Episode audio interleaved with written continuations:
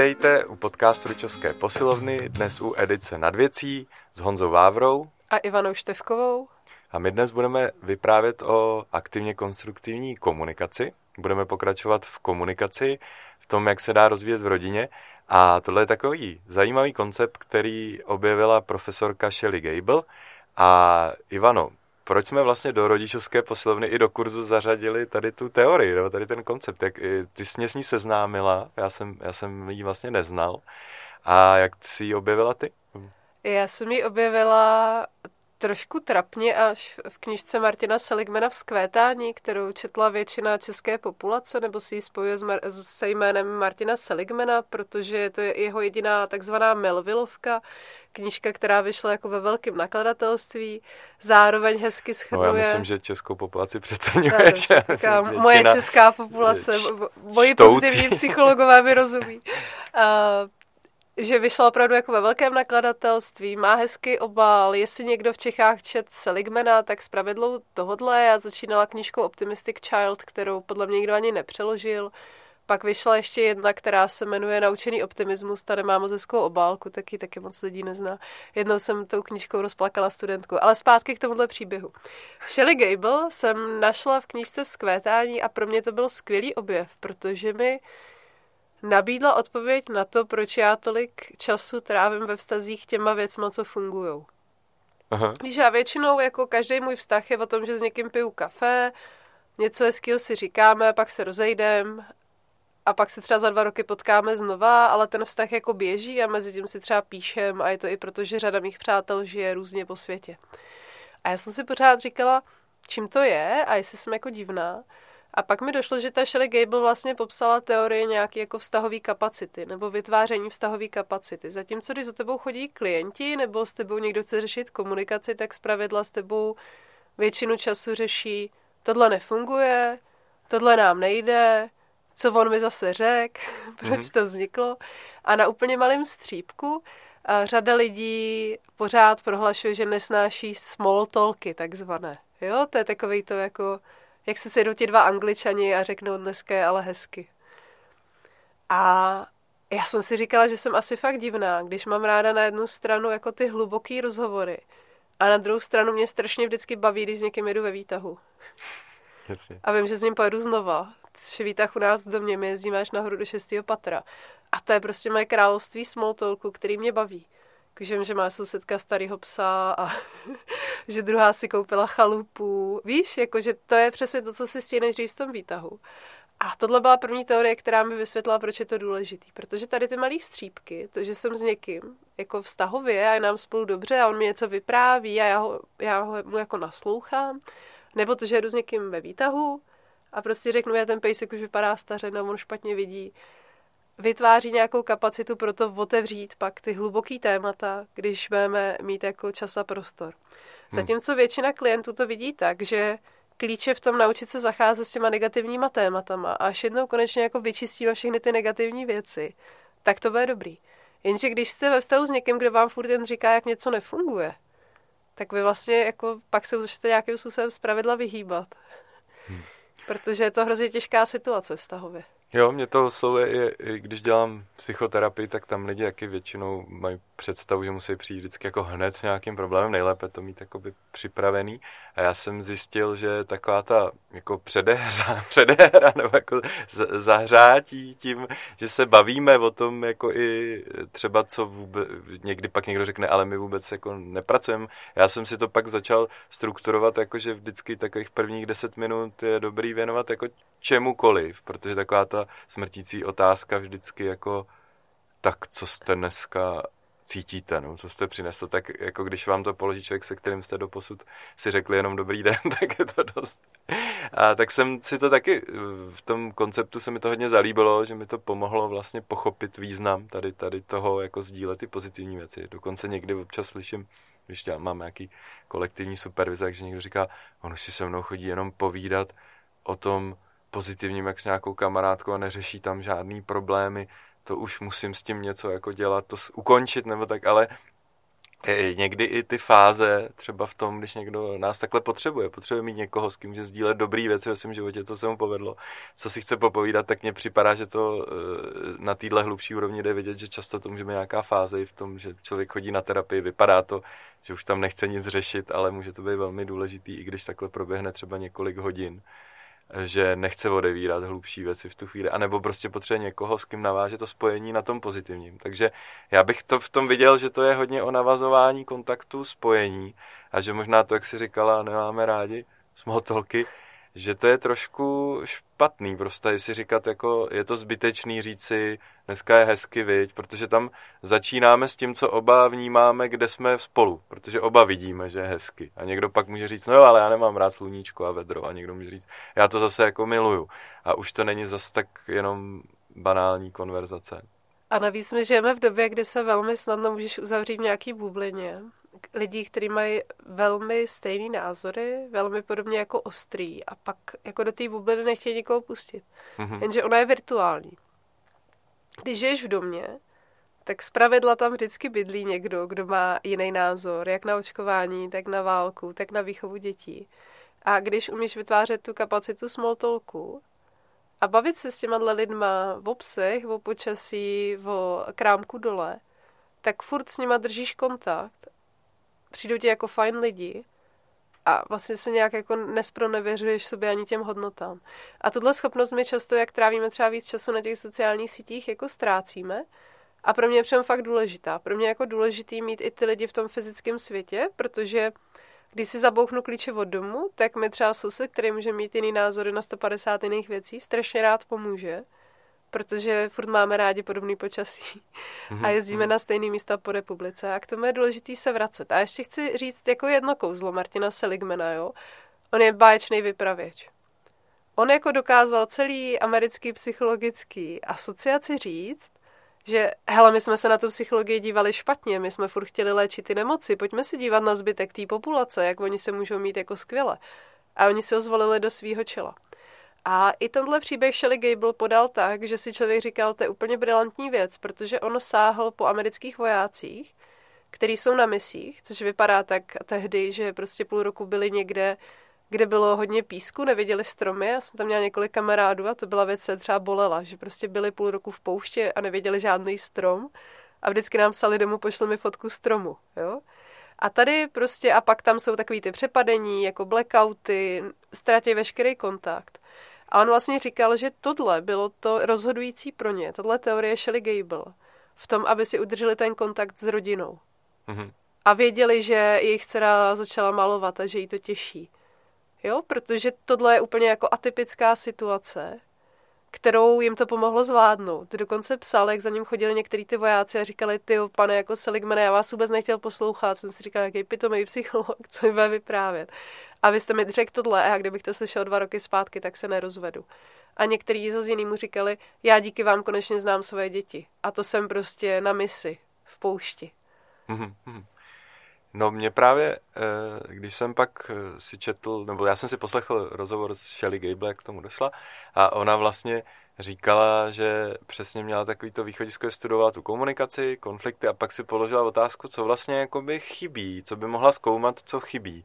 A že, že si začala všímat, že Přesně, že když se řeší komunikace, jak se pořád řeší, jak řešit konflikty, jak řešit eh, situace, kdy umíme podpořit někoho, když prochází nějakým náročným období nebo řeší nějaký náročný problém, ale že vlastně život se skládá z většiny taky, nebo ze spousty jako pozitivních událostí, o kterých si lidi pravděpodobně taky povídají, ale nenašla moc v té literatuře nebo ve výzkumech, že by někdo zkoumal, jak to probíhá a jestli to má taky nějaký e, lepší jak, jak to dělat lépe, jak to, jak, co může být třeba pro ty vztahy e, zatěžující víc. Takže si řekla, to bych mohla zkoumat, mohla bych zkoumat tu pozitivní komunikaci. Pak na to prý ještě na, narazila v nějakém výzkumu kreativity, kde zkoumala nějaký přední fyziky, laureáty Nobelovy ceny a e, spisovatele, který vydali knihy a oni si, ona se jich pak jako taky ptala, jestli, když mají nějaký dobrý nápad, jestli si s ním, o něm s někým povídají, no, když se jim něco povede. A že zjistila, že i tyhle ty jako super výkonný lidi vždycky chtějí to s někým sdílet, když se jim něco povede, nebo když mají nějakou ideu, kterou ještě někde nedokázali rozebrat a že jim to pomáhá vlastně sdílet ten dobrý nápad. Takže jí to na těchto několika úrovních zaujalo a rozhodla se, že to bude zkoumat. A mě k tomu ještě napadá vlastně i, eh, teď jsem eh, taky trošku studuju teorii Paula Gilberta, což je takový profesor, co studuje soucit zase a on právě hodně to stahuje k tomu, jak funguje ta lidská zkušenost a ten lidský mozek. A on říkal, když půjdeme nakupovat před Vánoci a půjdeme do deseti obchodů a teď všude na nás budou jako milí a řeknou dobrý den a co chcete, jo, vy to chcete pro manželku, tak to bych vám doporučil ještě tohle a já vám na to dám 20% slevu, protože jsou ty Vánoce a protože si toho kupujete dražší dárek, tak odejdete spokojený a pak přijete do jednoho obchodu, kde bude někdo stát a řekne, jako, musíte počkat, povídám si s kamarádem po telefonu. A co chcete? O, nevím, to máte nějaký divný představy. Tak vás e, nějakým způsobem rozhodí a můžete mít 10 pozitivních zkušeností a pak jednu tuto, ale můžete přijít domů a začít říkat, to bylo hrozný, možná bych měl napsat manažerovi, něco se jako stalo, protože ten náš mozek je vybavený tak, že hodně reaguje na ohrožení. A ve chvíli se cítíme ignorovaný, ohrožení, že nemůžeme navázat spojení, že jsme jak frustrovaný z kontaktu s někým, tak to okupuje mnohem větší část pozornosti často a začne to vytvářet falešný měřítko, jestli řekneme, ten svět je dneska nějaký divný, prodavači jsou všichni divní a přitom si tam nezohledníme to, že těch deset prodavačů předtím bylo moc profesionálních a moc fajn a je to nějaká přirozené zkreslení vnímání té zkušenosti, který vzniká tou naší výbavou reagovat na to, co nás ohrožuje. A takže on to zase vysvětluje hodně na základě nějaký neurobiologické teorie, eh, vývoje a tak dále.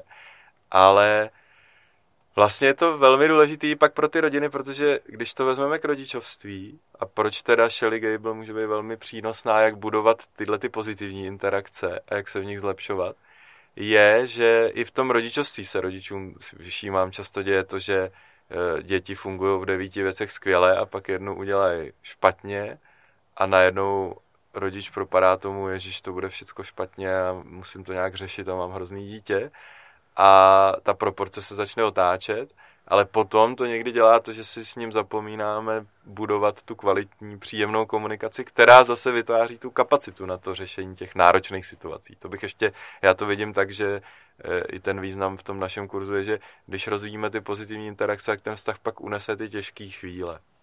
A je to tak. A moje aktuální zkušenost, mně se povedlo být asi 6 týdnů nemocná v uplynulých 6 týdnech. A někdy během pátého týdne jsem měla dojem, že jediné, co na světě potřebuji udělat, je koupit si eh, byt, kam se odstěhu sama a nikdy tam nebude moc jít nikdo z mé rodiny, aby po mně nemohli nic chtít. A protože jsem byla prostě strašně unavená a když jako sdílíte malý prostor s dalšími lidmi, tak eh, jako to nikdy není tak, že byste mohli 100% odpočívat, protože to ani jako z logiky věci nejde, jo? když jsou všichni ticho, tak vás aspoň kočka. Ale jako ten vtip v tom je, jsem se pak o tom bavila právě jako se svojí terapeutkou a ona říká, a tak jako kde je ta chyba? Třeba říkám, hele, nikde prostě, jako ta moje úloha je jasná, dělat všechno pro to, ať se jako nedostanu do této situace. Jo, jakože to není o tom bavit se o tom, proč mi najednou všichni přišli, že jsou úplně jako padlí na hlavu a že nevidí, jak strašně trpím. Ale poenta je v tom, jako nedostat se do té situace, kde strašně trpím, protože tam ztrácím ten nadhled a 99% věcí, které jsou jindy vtipný, prostě jsou shodou okolností v tom jednom nevtipném procentu. A tohle se mi hodně líbí, že to je prostě teorie, která říká, co můžeme dělat proto, aby ty naše vztahy měly přesně zase kapacitu, jako uníst i ty věci, které nemáme vlastně ve svých rukou. Jo? Jakože vždycky se může stát něco jako těžkého, nahodilého, co nás jako schodí. A čím větší tu kapacitu v tu chvíli máme, tím líp pro nás. Taky v kurzu řada lidí, já jsem teď měla tu éru těch závěrečných konzultací, začalo říkat, já jsem na konci kurzu začala mnohem víc mluvit s dalšíma lidma, než je jenom můj partner nebo partnerka mm. protože tam těch témat jako dokážu sytit víc a zároveň jako jenom ten vztah mezi náma jako nevytěžujeme a nenabalujeme vším tím, co se děje kolem. A říkala, já hrozně mi to pomáhá. A my už jdem otajně tušili Gable, protože jsme strašně napínaví. Takže ano, tak můžeme říct ten základ, co ona vlastně objevila v těch pozitivních interakcích. Ona říkala, že vlastně můžeme vycházet z toho, že s námi sdílí někdo něco, z čeho má radost, nebo co se mu povedlo a eh, může třeba přijít a říct, ty jo, já jsem dostal novou práci, nebo já, já pojedu na super dovolenou, nebo dítě může přijít a řekne, povedla se mi stavba z Lega. Něco takového. Nebo mám hroznou radost, že kamarád mě dneska dal svoji svačinu, nebo tak. něco takového. A, a popsala na... čtyři typy reakcí, jak reagujeme. Jen chci říct, že každý z nás umí dělat všechny čtyři reakce. A že to není o tom, jako odejít s tím, navždy musím mluvit takhle, ale protože to není ani důvod, proč točíme tenhle podcast. My vám chceme ukazovat možnosti a vy prostě v danou chvíli sáhnete po té, která bude k dispozici a když to nebude ta pravá, tak v nějakou klidnější chvíli si můžete říct, aha, já jsem mohl zkusit sáhnout po té jiné reakci, příště to vyzkouším. A já bych dokonce řekl, že pak zase nám lidi v kurzu říkají, no jo, ale mě někdo je hrozně otravný, on mi pořád něco povídá a já vlastně nechci takhle reagovat, tak jsem říkal, no ale to je v pořádku, tak řekněte, já na to nemám čas a mě to nezajímá. Jakože můžeme aktivně být třeba destruktivní v té komunikaci, když opravdu ji rozvíjet nechceme. Přesně tak. To není zase povinnost se všema rozvíjet vztahy i s lidma, který nechceme, že jo? Tak a to jsme udělali to, proč vlastně nad věcí děláme, aby z toho nevzniklo, že existuje svatý grál a my vám ho odtajníme. Říkáme, můžeme o světě přemýšlet i v těchto čtyřech variantách, které jdeme odtajnit teď. A první reakce na Honzu, který mi řekl, že pojede v létě na úžasnou dovolenou je, ty Honzo, to zní skvěle, pojďme o tom víc popovídat, kam pojedete. A ty se říká aktivně konstruktivní reakce a je to ta reakce, po který je fajn sáhnout, pokud je k dispozici a pokud ten člověk na druhé straně je někdo, na kom vám záleží. Mm-hmm. A vlastně říká, pojďme o tom říct víc, mě to hrozně zajímá, máš moji plnou pozornost. Jo, takže tam je ten, uh, ono to má vždycky dva, dvě složky. Jedna je ta aktivita, to, jak se chceme zapojit, tak právě navazujeme to spojení, jestli řekneme na tu informaci jako, mm, no, přijal jsem ji, anebo jestli ji nějak rozvíjíme, jako zapojení. A druhá je konstruktivita. Že něco nějak tvoříme a neboříme. Dohledáváme, jestli právě jako podminováváme tu informaci, jak ji jako schazujeme, anebo jestli ji vlastně spolu sdílíme a vyzdvihujeme v tom ty věci, které z toho vyplývají pozitivní, řekněme, no, konstruktivní. A to druhý je teda, že můžu být pasivně konstruktivní, že sice jsem konstruktivní jako v tom, že reaguju pozitivně, ale ne, nechci tomu dát moc té aktivity, což se stalo mně, že Ivana mi říkala, zase kam asi pojede. A já jsem zrovna řekl, já ještě musím napsat jednu sms A jak jsem vzal tu sms tak jsem sice vnímal, že mi říká něco, co je asi dobrý, ale vlastně mi nedošlo to, tak jsem řekl, jo, super. A pak jsem říkal, cože? Takže jenom chcem říct, že se to děje i nám a že to je přirozený a že, že to přesně se stane v tu chvíli, kdy jsme se tady předtím, než jsme mluvili s váma, vypínali oba ty telefony, aby nám to tady nebzučilo a to byla přesně ta chvíle, kdy jsme poslouchali sebe a ještě řešili všechny ty věci, co tam měly vyskákat. Takže přijde dítě a řekne, postavil jsem uh, skvělý domek v Minecraftu hmm. a já řeknu, super. A to je pas- pasivně konstruktivní. Tak.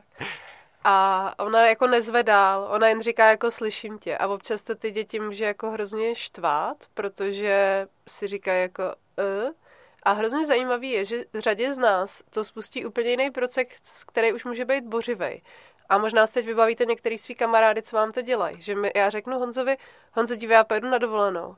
A Honza mi řekne, to já, když jsem byl na dovolený, tak jsem tam potkal Jardu Duška a pak ho půl hodiny nezastavím. To bylo vtip, Honzo, promiň. A tohle my děláme strašně často. Že nám někdo něco řekne, u nás to jako vyvolá představu něčeho, co jako milujeme, o čem bychom hodinu dokázali mluvit. A my hodinu mluvíme. A ten člověk, který nám chtěl něco říct, jako nejen, že si odnáší to sdělení, jako tohoto druhého nezajímá, jako on mě neslyší, ale on mi zás bude hodinu vyprávět něco o sobě. Já mu jsem úplně jedno. A to Aha. už je ta jako destruktivní poloha, Ono to aktivně destruktivní, teda může mít tuhle polohu. To A to já, je ta pasivní, se... tohle. Tohle je, teda... je pasivně destruktivní. pasivně destruktivní. Už jsme ji našli. A aktivně destruktivní. A aktivně destruktivní ještě začne malovat čerta na zeď k tomu všemu. Uh, to, to já, když jsem byl nadovolený, tak mě tam okradli, běhal jsem na alej po pralesu a myslel jsem, že umřu. No, ale nebo tam může být jako jasně, dostal si novou práci, no jo, ale to ti nedošlo, že nebudeš mít čas na děti, nebo to ti nedošlo, že tě můžou vyhodit v té zkušebce. Dneska všechny vyhazují ve zkušebce. A manželka a... se s tebou rozvede, když jí ty peníze domů no, Nás to rozvede i manželka.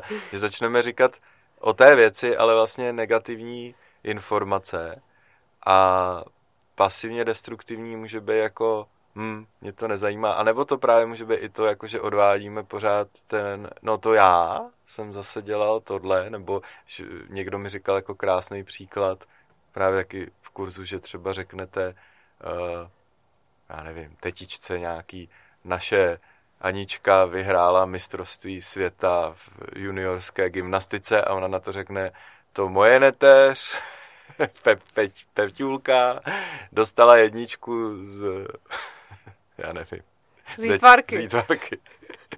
Jakože třeba i tohle může být takový zajímavý eh, převedení pořád jako do nějakého svého světa. Což já se to učím krotit, eh, protože je to vlastně to, že to vyvolává spoustu asociací a spoustu nápadů. A my a někdy... oba máme, tak eh, to víme o sobě, že občas je pro nás těžký jako si dát tu stoprocentní pozornost a hlavně my ji dáváme klientům.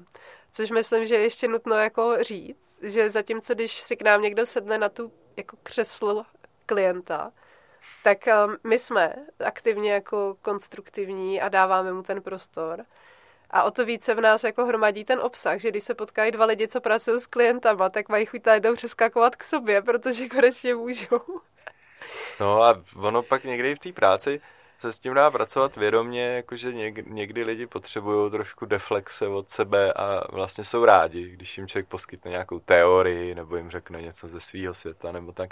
A já se s tím právě učím aktivně pracovat, nejenom to potlačovat, ale zároveň hodně lidí vedu k tomu, aby mi říkali, když budou mít pocit, že už jako jim to nic nedává, nebo že, že ta terapie nebo konzultace je vždycky pro jejich potřeby a když by už jeli dojem, že to jejich potřeby ne, neoslovuje, tak ať mě jako v pohodě upozornějí, že vlastně mývám i tuhle slabší stránku třeba. Takže to je jako, jak se s tím i dá pracovat, protože každý máme jinou výbavu. Já zase právě příběhy taky klientům říkám, že už můžou vstupovat. No, ale příběhy, jsou určitě vždycky jako součást. Ono právě hodně, právě tam je ten aspekt toho naladění. Když to zopakujeme, takže máme nějaké aktivně konstruktivní, to se můžu jako doptávat, zajímat, eh, režik. Vlastně já jsem mě hodně oslovilo, že ten člověk to s náma může jakoby znovu prožít. Že když třeba, mhm. já nevím, vyhraje něco, nebo a ty řekne, syn teďka dostal pásek v judu, tak říkal, jo, já jsem prostě mám hroznou radost, že jsem dostal ten pásek v judu. A já jsem můžu ptát, a jak to probíhalo, s kým jsi byl v té dvojici? A on řekne, jo, s tím. No a ten to taky udělal? Neudělal, no tak to musel mít ještě radost, že to by se to povedlo, že tam byl i někdo, komu se to nepovedlo. Prostě můžeme se jako o tom různě jako bavit a, a, a co teďka jako ukaž mi ten nevím, dostane certifikát. A takže můžeme se jako o tu zkušenost zajímat a on může znovu vlastně si to rekapitulovat, ty vzpomínky a sdílet. A... a tady tu chvíli, já když ji s někým zažiju, tak ona je fakt vidět fyzicky v tom druhém, že se mu jako otvírá ten hrudník, začnou mu zářit oči. Je fakt úplně v něm vidět to nadšení, jako té chvíle. A já vždycky, když mi to vypráví, tak mám na, na, na konci chuť říct. A někdy to říkám. A teď mám chvíli ticho, a ty si to zapamatuješ, prosím, jo? jo. Takže to je, vlastně nás to v tom vztahu uh, jako vede k tomu prožitku. A my vlastně z toho máme taky pozitivní emoce a pozitivní vztah k tomu vztahu. A hlavně je to obrovský gesto důvěry, že s někým můžeme jako si vychutnat jeho úspěch. Jo? A mě tam přijde ten důležitý ten společný základ, o kterém jsme se bavili s tím počasím, že vlastně se dostáváme na tu úroveň zkušenosti, kde jsme si podobní jako lidi, že já zase mám někdy radost z něčeho jiného a i když nedělám judo a neumím to, tak se nemusím v tu chvíli cítit, což je často ta překážka, jako ty jo, jemu se povedlo tohle, to já neumím. A není to postavený pak na tom srovnávání. Já jsem to tam možná dal trochu hloupě s tím, že jsem jako se ptal, jestli to udělal ten druhý, ale to jsem se fakt zeptal. takže, takže to tam možná ani nemusí být. Ale jakoby, že tam nejdeme do toho srovnávání se, ale vlastně do té společné radosti. A potom ten náš život může být jak hezčí, když se umíme s lidma zradovat z toho, co se jim povedlo, než jim to jakoby rozvíje v sobě třeba závist nebo svoji sla- malý sebevědomí. Ale to často už máme někde a může nám to pomoct to taky překonat. Tak je to a, a jde to hezky překódovat, jak Edith uh, Eager si říká. Prostě to je hrozný, ta Amerika vždycky každému změní jméno.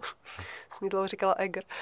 Uh, říká, jak můžem ty slova třeba musím, jako měnit na chci, že pak do toho jdem s jinou energií. Tak když já cítím něco, co by šlo jako popsat jako závist, a často to je, ty, to já jsem si ještě fakt nedovolila, jak to, že ten člověk, jo, tak si to měním jako, že ty já jí to přeju a vlastně to je hrozně inspirativní. A jen tady ta změna toho, jako jak si říkáme, ty to ti závidím, tak já to měním jako na to ti přeju. A začala jsem ve slovech, ale mě už se změnila ta emoce v břiše. Jakože já to fakt tomu druhému přeju a je to mnohem víc jako inspirace, než že bych si říkala, ona má zelenější trávník. Takže ta aktivně konstruktivní reakce samozřejmě Shelley Gable vysledovala, že je pro vztahy nejlepší, jak asi předjímáte. A došla k tomu, když, nebo v nějakém množství, když se tam jako objevuje jako reakce na pozitivní události. Hodně to může pomáhat v partnerské komunikaci, protože eh, spousta lidí třeba pak jako nevidí ten důvod, proč to tomu druhému jako říkat. Já jsem dneska udělal tady to, já jsem udělal tady to. Ale ta, ta, to pouto, nebo to, co se tam vytváří, tak když to můžeme říct, tak ona vysledovala, že to opravdu ten vztah jako upevňuje, vytváří to pozitivní pocity z toho druhého, čímž to pomáhá i nějakému našemu jakoby zdraví nebo redukci stresu, když máme člověka, se kterým takhle interagujeme. Takže vlastně v blízkých stazích je to hodně důležitý a pak to vytváří to pouto, že ten uh, jako člověk nás tak snadno jako neopustí třeba, nebo má k nám jako silnější vztah, uh, dokáže překonat ty krize a s dětmi to může být samozřejmě velmi jako podobný, že nám to pomůže pak v těch těžších obdobích třeba. A ty jsme spustil můj výzkum, který jsem dělala do té dizertace neodevzdaný a to vůbec není téma, důležité bylo dělat ten výzkum. A mě lidi, co byli ve skautu, tohle hrozně popisovali. A já jsem, nebo v jakýmkoliv oddílu, oni jako zpravidla to ještě nebyl scout v jejich dětství, byl to třeba, nevím, pionýr, pionýr a nebo turisták ale tam prostě člověk zažine strašně moc těchto zbližujících situací. Všichni jsme zmokli, měli jsme mokro v botech, byla nám zima, ale tak jako dlouho jsme se smáli vtipům, až jsme zjistili, že to přežijeme. A pak jsme si zahřejvali u ohně ty porožky a všechny smrdili. A tohle ty lidi mají, jakože oni vlastně díky tomu, jak v tom oddíle na rozdíl od školy není ten jako přímý vzdělávací obsah, že na konci tady toho výletu musíš vědět, kolik je dva děleno dvěma. A tak tam to jako ohromně vzniká, tady ta sounáležitost. A e, tuhle skupinu chci teď cíleně ocenit, protože 95% s výjimkou Honzy lidí, kteří dokončili můj výzkum rezilience, dobrovolný, byli skauti. Protože oni, když řeknou, já do toho půjdu, tak oni jdou až do konce. Protože víš, jako, že to mají hrozně kultivovaný, já když někomu slíbím, tak to jako dodržím a je to pro mě důležitý a dávám tomu člověku vědomě ten prostor a umějí s tím krásně zacházet. To mě hmm. na tom fascinovalo. Tak já sice ne, právě mě chybí tahle zkušenost toho díla. Zase jsem sportoval a, a myslím si, že to potom ten podobný. psychoterapeutický výcvik, že udělal podobný efekt. Že to je vlastně taky takový skautský tábor. Čtyři roky chodí člověk někam s lidma, zažívá tam různé věci. Je to ta sebezkušenostní věc. A byť se třeba to neodehrává v přírodě, ne, někde si někam vyjíždí, ale je to spíš v místnosti a teď se tam jako řeší ty věci. Tak myslím, že to může taky dělat tenhle efekt. Nebo aspoň vnímám, že na můj život to podobný efekt možná mělo, ale určitě je dobrý mít ty, ty zážitky tohohle typu, co říkáš ty. A já jsem ještě k tomu chtěl dodat, že vlastně ten je teda nejpozitivnější. A potom ještě možná zajímavá informace je, že Shelley Gable pak dělala jako druhý výzkum, kde zkoumala, který z nich nejvíc zraňuje a nejvíc poškozuje ty vztahy. A teďka můžete si typnout, který z těch čtyřech to je. Ona sama říkala, že měla předpoklad, teď chvíli vám dám, že je to ten aktivně destruktivní, ale že se nakonec ukázalo, že je to ten pasivně destruktivní. Který říká, mně vlastně na tobě tolik nezáleží pod Prahově. A dává to velmi smysl, se když se obýváme vztahama. Dět, a hlavně dětma. děti si strašně často chodí pro tu aktivně destruktivní reakci. Jako co tady furt skáčeš, chceš jednu koupit. Protože hodně se teďka opravdu ukazuje zase v tom, když se zkoumá, co děti potřebují, takže vlastně oni potřebují, aby Zájem, byli vnímaný, pozornost. aby vlastně někdo reagoval na ně a když třeba profesor Troníka o něm často mluvím s tím jeho still face experimentem, s nějakým tím experimentem ignorující tváře, nebo jak to říct, tak, že vlastně ty děti jdou do zoufalství, když ta máma nereaguje vůbec a oni klidně házejí hračky na zem, nebo na ní řvou, nebo do ní zkoušejí bouchat, aby aspoň nějak zareagovala, že vlastně ta nereakce je nejvíc znejišťující a nejvíc tak. jako dává pocit, já jsem izolovaný, jsem sám, eh, nemilovaný, nezáleží na mě. Zatímco proto někdy děti pak dělají věci, aby jsme na ně reagovali negativně, když já to vždycky říkám takhle lidem, když s nimi řeším rodičovství, říkám, vidět, že... fláknout bráchu je záruka, že máma přijde, i kdyby, nevím, vařila zrovna knedlíky. Zatímco, když budu volat, namaloval jsem hezký obrázek, řekne, počkej, počkej, což až, až to dovařím. Ale já tím neříkám, že máte vždycky běžet dětem, když mají něco pozitivního. Ale když už pak začnou vykazovat takovéhle znaky, je dobrý zkoumat, jestli někdy ta naše vnímání a ta přítomnost není moc málo kdy nebo řídká. Ona no, nebo pořád. neděláme něco jiného, co vypadá hrozně důležitý. To umějí muži, to je takový kouzlo. Oni občas umí doma dělat tu atmosféru a dělám něco strašně důležitého. já jim to furt závidím. Normálně mi napište, jak to děláte, já se to chci naučit. Jako, já to možná neumím. Tak. Ty to neumíš, podle mě totiž.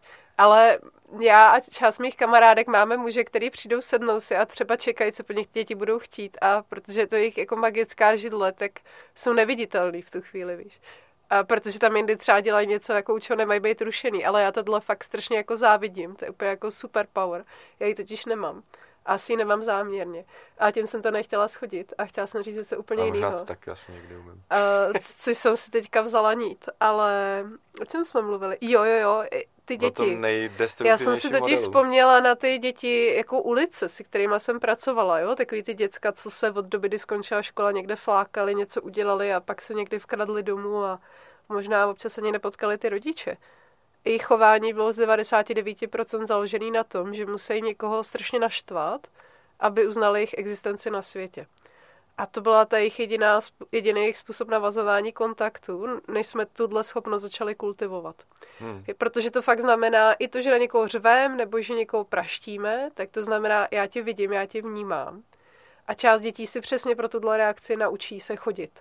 Jakože to je pro ně ten druh navazování kontaktu. Ono to jde měnit, jo? Někdy to není fatální, ale někdo v tomhle jako uvízne. A um, mám k tomu super historku se svým synem.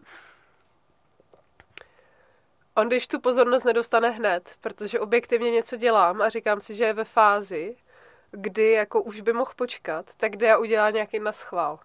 Víš, jako že něco hodí na zem a řekne, to je proto, že jsi mi to nechtěla dát. A já jsem za ním přišla a říkám, hele, jako fakt rozumím tomu, co děláš.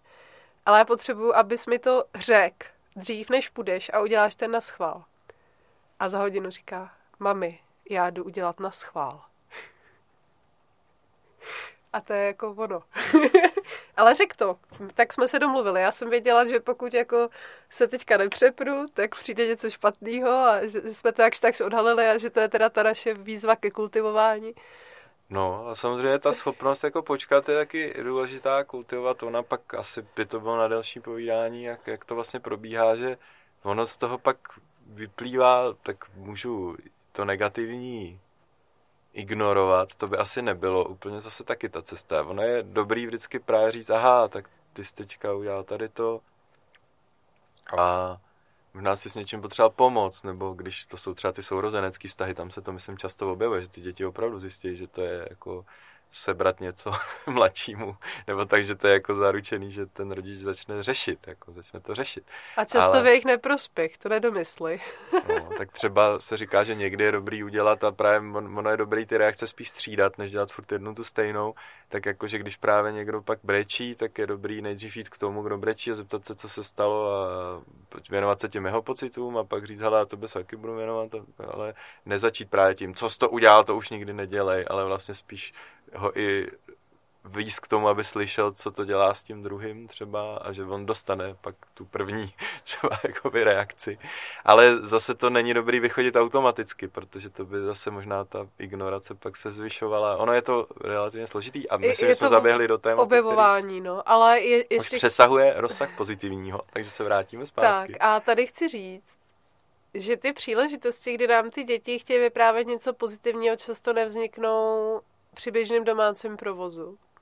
Aha. Že třeba s nás vzniknou, když hrajeme společně deskou hru, jdeme na procházku, vaříme. O tom už taky jako jsme mluvili v nějakých předcházích pod, jících podcastech. A tohle chci zdůraznit. Že občas takový to, mě se jako tam s ním jít nechce, protože ho to baví jeho a ne mě. Může být pozvání jako mami, konečně ti chci ukázat kus svého světa. A já tu nazdílem, můžu nazdílet, jak jsem hrála s dětskama Minecraft. Můžeš to nazdílet.